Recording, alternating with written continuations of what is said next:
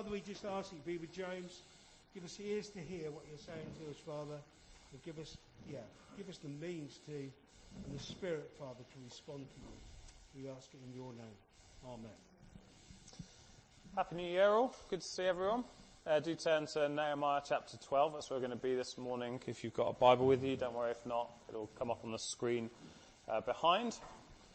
Um, I'm James. If we've not met before, I'm one of the leaders here at New Life. Um, married to Jess and two children, Sebastian and Florence, who are five and three. And I work um, here at the church at New Life. And we're in this uh, series in Nehemiah. I was ill a few weeks back and uh, missed doing this preach, and so we're just kind of coming back to it at the end of the series. Then next week we're going to start a new series called Sticky Church, looking at um, the prophetic words that we were given sometime back in, I think, April last year. Um, just digging into those for three weeks, and then we're going to go into the book of Philippians and do a series in Philippians looking at what it means to have joy on the journey of following Jesus. Um, you might well know that Philippians is the book of joy, so looking forward to getting into that. Uh, today we're looking really at kind of what we've been doing this morning, which is singing. We don't often kind of hear much about singing preaching wise, so I thought it'd be good this morning just to give a kind of a bit of a brief theology of singing. Like, why do we sing? How do we sing? Why is it important to us? It's not just a habit, it's not just traditions, it's not, not just a nice thing to do on Sundays. It's central to the Bible. I mean, literally, if you open the center of your Bible, you open up to the Psalms, which is a collection of songs. It's at the beginning of scripture. In Job it says that creation was accompanied by singing. It says, where, where were you when I laid the foundation of the earth, when the morning stars sang together and all the sons of God shouted for joy? It's at the beginning of scripture. It's at the center. It's at the end of scripture. This is Revelation 15 and they sing the song of Moses. Great and amazing are your deeds, O Lord God the Almighty. Jesus himself uh, sings as well tells us in Matthew 26:30 that Jesus sang with his disciples, a hymn with his disciples after breaking bread. And there's a picture in Romans 15 verse 9 of Jesus being like the chief worship leader of the church. In Paul's letters we see in Ephesians, be filled with the Holy Spirit and address one another in psalms and hymns and spiritual songs, singing and making melody to the Lord with all your heart and there's a passage I'm going to bring up later at the end of the talk this morning from Zephaniah where it shows us that God himself is a singer. He's the great singer, the great musician. And we're made in his image and so we're made to sing. So Christianity is really quite unique in that respect in that singing is so central to our faith. And the importance of singing is kind of, in Christianity, is kind of reflected in culture. If you think about the type of music that you're into, the kind of genre that you listen to, the chances are that it probably finds its roots or is heavily influenced by Christianity. So if you're into classical music, imagine a few of us here into classical music, finds its roots in the 17th and 18th century. And you think of the requiems and the passions of, of Vivaldi and Handel and Bach and so on. If you're into more modern music, into blues or jazz, R&B, rock, pop, soul, gospel, kind of rooted in the 19th and 20th century uh, spiritual songs sung on the plantations, enslaved Christians, singing call and response songs. I'm no expert on the history of uh, music, but um, I read something quite interesting about how um, lots of genres of music find their roots in Christianity. So why is it that we sing? Why is it so important to the Christian faith? Uh, how should we sing? And so on. Let's get in into the passage. We're in uh, Nehemiah chapter 12 verse um, 27. Um, I don't know if this is working. Sorry, Paul. Nehemiah chapter 12 verse 27. I'm going to read to verse 47. Uh, I'll start reading and ho- hopefully it'll come up in a second. Ah, great. Thanks, Paul. And at the dedication of the wall of Jerusalem, they sought the Levites in all their places. They've uh, finished rebuilding the wall and now they're celebrating the fact that it's been built. To bring them to Jerusalem to celebrate the dedication with gladness, with thanksgiving, and with singing, with cymbals and harps and lyres. And the sons of the singers gathered together from the districts surrounding Jerusalem and from the villages of the Netophathites, uh, also from Beth Gilgal and from the region of Geba and Azmaveth. For the singers had built for themselves villages around Jerusalem, and the priests and the Levites purified themselves, and they purified the people and the gates and the wall. Then I brought the leaders of Judah up onto the wall and appointed two great choirs that gave thanks, as we've been doing this morning. One went to the south on the wall to the dung gate, um, which is literal, and I'll talk about that later. And after them went Hoshaiah and half of the leaders of Judah, and it names them, and certain priests' sons with trumpets, and it names them, uh, with musical instruments of David, the man of God. And Ezra the scribe went before them, and at the fountain gate they went up straight before them by the stairs of the city of David at the ascent of the wall above the house of David to the water gate on the east. And the other choir of those who gave thanks went to the north. So there's two great choirs, one to the south, one to the north of the city. And I followed them with half of the people on the wall, above the tower of the ovens to the broad wall, above the gate of Ephraim, and by the gate of Yeshana, and by the fish gate and the tower of Hananel, and the, and the both choir and the Tower of a Hundred to the sheep gate, and they came to a halt at the gate of the guard. So both choirs of those who gave thanks stood in the house of God, and I and half the officials with me, and the priests, names them, with trumpets, names them, and the singers sang with Jezrahiah as their leader. And they offered great sacrifices that day and rejoiced, for God had made them rejoice with great joy. And the women and children also rejoiced, and the joy of Jerusalem was heard far, far away. I feel like the writer's trying to make a point there about what it was like. On that day, men were appointed over the storerooms, the contributions, the first fruits and the tithes, to gather them into portions required by the law, for the priests and for the Levites according to the fields of the towns. For Judah rejoiced over the priests and the Levites who ministered, and they performed the service of their God and the service of purification, as did the singers and the gatekeepers, according to the command of David and his son Solomon. For long ago, in the days of David and Asaph, they were directors of the singers, and there were songs of praise and thanksgiving to God. And all Israel in the days of Zerubbabel and in the days of Nehemiah gave the daily portions for the singers and the gatekeepers. And they set apart that which was for the Levites, and the Levites set apart that which, was for the sons of Aaron. This passage is a great example of why and how we sing. It's one of the noisiest and loudest examples of singing in all of scripture. And it's not only this type of singing that we see in scripture though. Uh, in, in, this passage we're seeing a, a, song of celebration. I don't want to make out like all singing in the Bible is celebration. There's lots of different types of singing, praise, confession, lament, songs of prayer, of wisdom, of history, of songs of ascent, songs of offering to God, songs of the cries for justice. So in Christianity, it's not like you only sing when you're winning. You know, in the opposition football team, you know, it's telling you you only sing when you're winning. It's not like that. You get songs when people are down in the depths, like really struggling uh, with life. We see Silas and Paul in the New Testament, don't singing in prison in Philippi. Um, so we sing at all times, no matter kind of what's going on really in life. We see that in the Bible. But how and why do we sing as God's people? Well, the first thing is that we sing thankfully. We celebrate and thank God because the work is complete. In the passage they do that because the wall's been built. They've been rebuilding the wall of Jerusalem. They've completed the project. It's been restored. God has accomplished what he said he would do and the people celebrate, it says, verse 27, they celebrate with thanksgiving. Verse 31, they appointed two great choirs to give thanks. Verse 38, other choir of those who gave thanks went to the north. north. It's a song of thanks. We sing thankfully.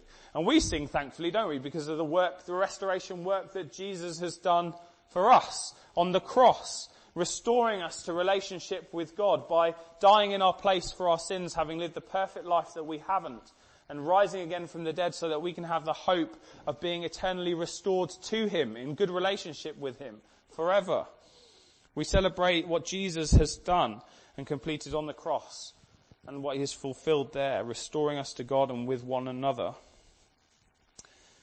And uh, having just had a season of giving and receiving gifts, we're probably familiar with the enjoyment um, that comes with a gift when you thank somebody for it. Or differently, if you get a gift but you don't have opportunity to say thank you, like you're doing Secret Santa in your family and it goes away with somebody but you don't get to see them open it, Um, or they're not with you when you open the present. You, you miss out on that opportunity to give thanks to the person who gave you the gift. And it kind of robs you of some of the enjoyment of the gift, doesn't it? Part of the enjoyment of receiving a gift is being able to say thank you to the person who gave it to you. It honours the giver, but it also gives us the enjoyment of receiving it. And when we give thanks to God, we're honouring Him as the giver of life, but we're also expressing our joy. It gives us joy as the recipients of the life that He's given us when we thank Him. And it kind of increases our joy, doesn't it? To say thanks back to Him increases the enjoyment of God Himself. And so when we thank God every Sunday morning, when we come together and sing, we sing because we're joyful, but we also sing to increase our joy. It rekindles the joy that we have in God. The things that we're thankful for that we were talking about this morning and people were giving thanks for. It rekindles that joy. So if you're ever at a time when you're feeling flat, when you're really struggling in life generally, um, singing is a really good thing to do. If you're feeling robbed of your joy, then singing is what we need to do to sing thanks to God. It's why we do it every Sunday, because all kinds of things can go on during the week. When we come on a Sunday, we come to give thanks to rekindle the joy of our salvation every week and what God has done for us and the gifts He's given us. And we see in the passage that one of these choirs goes to the south and goes to the dung gate and it becomes a place of celebratory singing. This is literally the refuse dump of Jerusalem. It's on the outer edge of the city where the prevailing winds would carry the smell away. And this choir goes and literally stands at the dung gate and sings. If there's a time in life that stinks, if you feel dumped on, when you feel like rubbish in life, those times can be restored and become like a dance floor, a time of celebration because of the restoration work of Jesus in our lives. That's why we sing thankfully. We also uh, sing uh, together. We sing together. Verses 40 to 43, it tells us who's involved. The Levites, the sons of singers, the people, which is pretty broad, isn't it? I think that kind of just means everyone really. The leaders of Judah, two huge choirs, half the officials, priests, singers, men, women and children. So it's not just a, an individual gifted soloist, a gifted performer. Everyone's involved in this. Everyone is involved, whether you can sing or not. They're all singing together, choirs, all people, men, women, children, leaders, instruments involved. The whole city is involved in creating a cacophony of celebration to God. It's congregational, it's not individual. And singing is one of those few things where if you like do it together, it kind of amplifies and enhances and increases the thing you're doing, doesn't it? If you're having a conversation with somebody, if you both do it at the same time, talk, the conversation kind of usually breaks down although you may have witnessed some people who seem to manage to talk at the same time and hold a conversation together. which is quite impressive, but generally it breaks down, doesn't it? But when we sing and we sing together, it enhances the singing that we're doing. It reinforces it, it amplifies it. And it's a picture of how when we sing together here on a Sunday morning or a Wednesday prayer meeting or in our house groups, um, we're actually enhancing and reinforcing and amplifying one another's faith when we gather and sing. We're encouraging one another by song. Just like Paul says in the letter, address one another in hymns and songs as spiritual songs. Because we uh, strengthen one another's faith. Maybe some of us have had experiences where you're in a kind of situation where you're all singing together, often in quite large crowds, and the excitement and joy and uh, enthusiasm of the other people who are singing does something to your faith, doesn't it?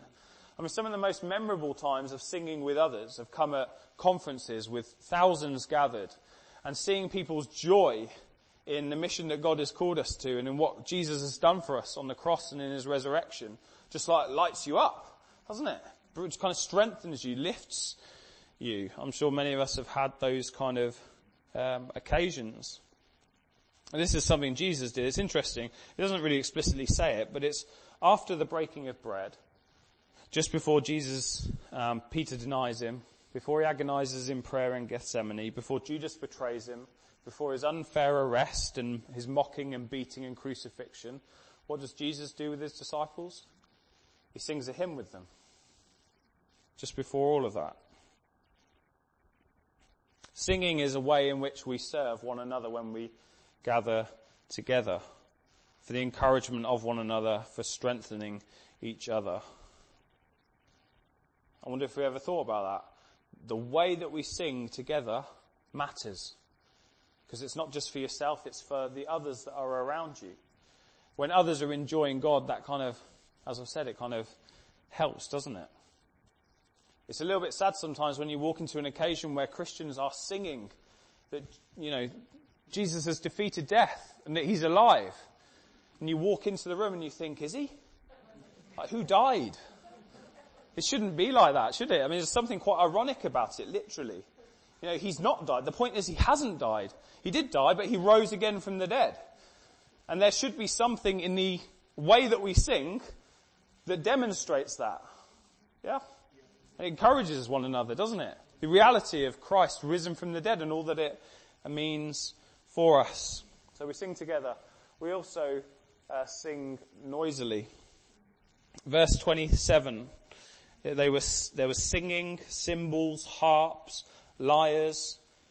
Uh, verse 31, two great choirs. Verse 35, tr- with trumpets. Verse 36, with musical instruments. It looks something, this occasion, like a noisy, vibrant, extravagant street festival. That's what it would have sounded and felt like. It was a loud, it is a loud text that we've read this morning. And the, there is an emphasis in the whole of scripture on volume, which goes a little bit against sometimes I think what we're, we're told in the West about, about our singing. So that, I'll just, um, here's some passages. I could have picked hundreds, but I had limited time. But here's a handful. Psalm 100, a psalm for giving thanks. Make a joyful noise to the Lord, all the earth. Serve the Lord with gladness and come into his presence with singing. Psalm 98, make a joyful noise to the Lord, all the earth. Break forth into joyous song and sing praises. Psalm 35, let those who delight in my righteousness shout for joy and be glad. So all Israel brought up the Ark of the Covenant with shouting to the sound of the horn, trumpets and cymbals and made loud music on harps and lyres. Ezra 3, they sang responsively, praising and giving thanks to the Lord, for he is good, for his steadfast love endures forever towards Israel. And all the people shouted with a great shout. kind of emphasizing something there when they praise the Lord. Isaiah 12, shout and sing for joy, O inhabitant of Zion. If you read the Psalms, there's, there's a lot of imperatives there. They're not suggestions. That's, those are imperatives, like, do this. Shout. Make a joyful noise to the Lord. Why? Because God is worthy of all the praise and noise we can make. Because through Jesus He's restored us to God and given us life in all its fullness. So we make noisy song, one for God two for one another, as we've already heard. But three, we also make it for others. There's kind of a, of this verse 42, uh, a song about song being a witness to the world. It says the joy of Jerusalem was heard far away. People who were living in a distance away could hear the noise they were making in Jerusalem. That's how loud it was. Why did they, why did they do it? Why did the volume matter? Um, it leaves a people in, a deposit in people's hearts, doesn't it? Raises questions. When you see people, like if you're ever a, a public area and there's a group of people making a noise, or they burst out and kind of, you kind of wonder, oh, wonder what's going on there. Whose birthday is it? You know? It should be kind of the same when we're singing as Christians. You know, why are they celebrating? Every Sunday? Really? what happened? You know, why are they doing that? Uh, it says this of singing in, in, in scripture. Psalm 57 says, I'll give thanks to you, O Lord, among the peoples. I'll sing praises to you among the nations. It's a witness to the world. Romans 15:9 I mentioned earlier, therefore I'll praise you among the Gentiles, the non-Jews, and sing to your name. I remember when I was uh, at King's some time back, a guy whose um, in-laws actually live in, in Beccles. And I was asking, he, he, wasn't a Christian, but he was coming along to Sunday mornings. So I was asking him, you know, you know, why is it you here? What's kind of brought you along? And he was saying there's something about the worship that he felt was drawing him to God. Maybe that's why you're here. You're kind of, maybe something about the worship, just something about what's going on is kind of drawing you to God. People can be moved towards Jesus and following him by our song. That's the power of the noisy song of the people of God. It's not an excuse for us to turn up the PA and disturb the neighbours, um, but our volume in worship matters. And if anything, Revelation shows us that the culture of the kingdom of God is loud. Just read Revelation and a number of times it's loud. Here's one passage, uh, Revelation 14. I heard a voice from heaven like the roar of many waters and like the sound of loud thunder. The voice I heard was like the sound of harpists playing on their harps. They were singing a new song before the throne, those who'd been redeemed from the earth. It's easy to kind of excuse ourselves from noisy worship and song because of perhaps our personality or our preferences or the one that you often hear is what I feel or what I'm thinking is what really matters. That's just not true. it's not true. It, it, matters how we sing, as we've heard it. It's to God, but it's for encouragement of one another, and it's a witness to the world. It's not a competition though to be loudest, is it? It's not an excuse for us to like distract one another in our singing or cut across one another with our noise. And there's grace for what noisy song looks like for each of us individually. Um, but volume matters, doesn't it? There's times for quiet, reflective silence, but the emphasis on scripture and congregational singing is loud. Volume seems to matter. And the uh, fourth way is we sing joyfully. That verse 43, it, I mean, I, it's, yeah, it's one of those verses where you think the, the writer's really made his point here, hasn't he? And they offered great sacrifices that day and rejoiced, for God had made them rejoice with great joy, which I don't think makes sense, but I think he's just saying it to kind of make the point.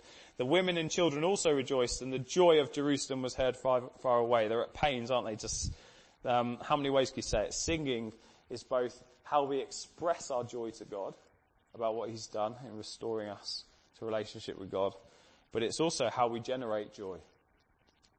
We're happy, so we sing, but we also sing to be happy. We know the amazing restoration truths of Jesus' gospel, and so we sing. We also sing to take to heart the amazing restoration truths of Jesus' gospel. So why does, let's give this some thought, why does singing increase our joy.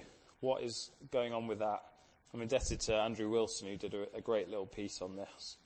And he was saying that um, um, uh, singing unites what often is separate. Individually, within ourselves, firstly, it unites our body and soul. It unites our will and our feelings and our emotions, and it combines with our physical body, our diaphragm, our breathing, our thorax, our pulse. It unites us with each other. We all got personal preferences for different styles of music, haven't we? We all like music a different way. Uh, we'd all rather have this rather than that. But those are minimized and you gain a greater sense of being part of something bigger which overrides our own kind of little picadillos, as it were. And we get caught up in something which is eternal and significant and rapturous. It unites us with each other. It unites us with physical creation. The stars sing at creation. The fields and the trees clap their hands. And Jesus says that if we don't sing, the rocks will cry out. It unites physical creatures with spiritual creatures. There are angels that have been singing for thousands of years and we unite with them in worship of God. And fifth, and the one that grounds all of them, is singing unites us with God. He's the great musician, the great singer, the inspiration for every song. He's the one who sings out of creation, but also redemptively. He sings our salvation, as we'll see in this passage in a moment. So I thought what we'd do to, um, to finish is to sing. Which is why we tried to finish worship a little bit earlier so we had a bit more time at the end. So if the band want to come back up. Oh, there you are. Look at that. Pros. Should we stand and we're going to have a look at a passage and then uh, I'm going to lead us into singing together.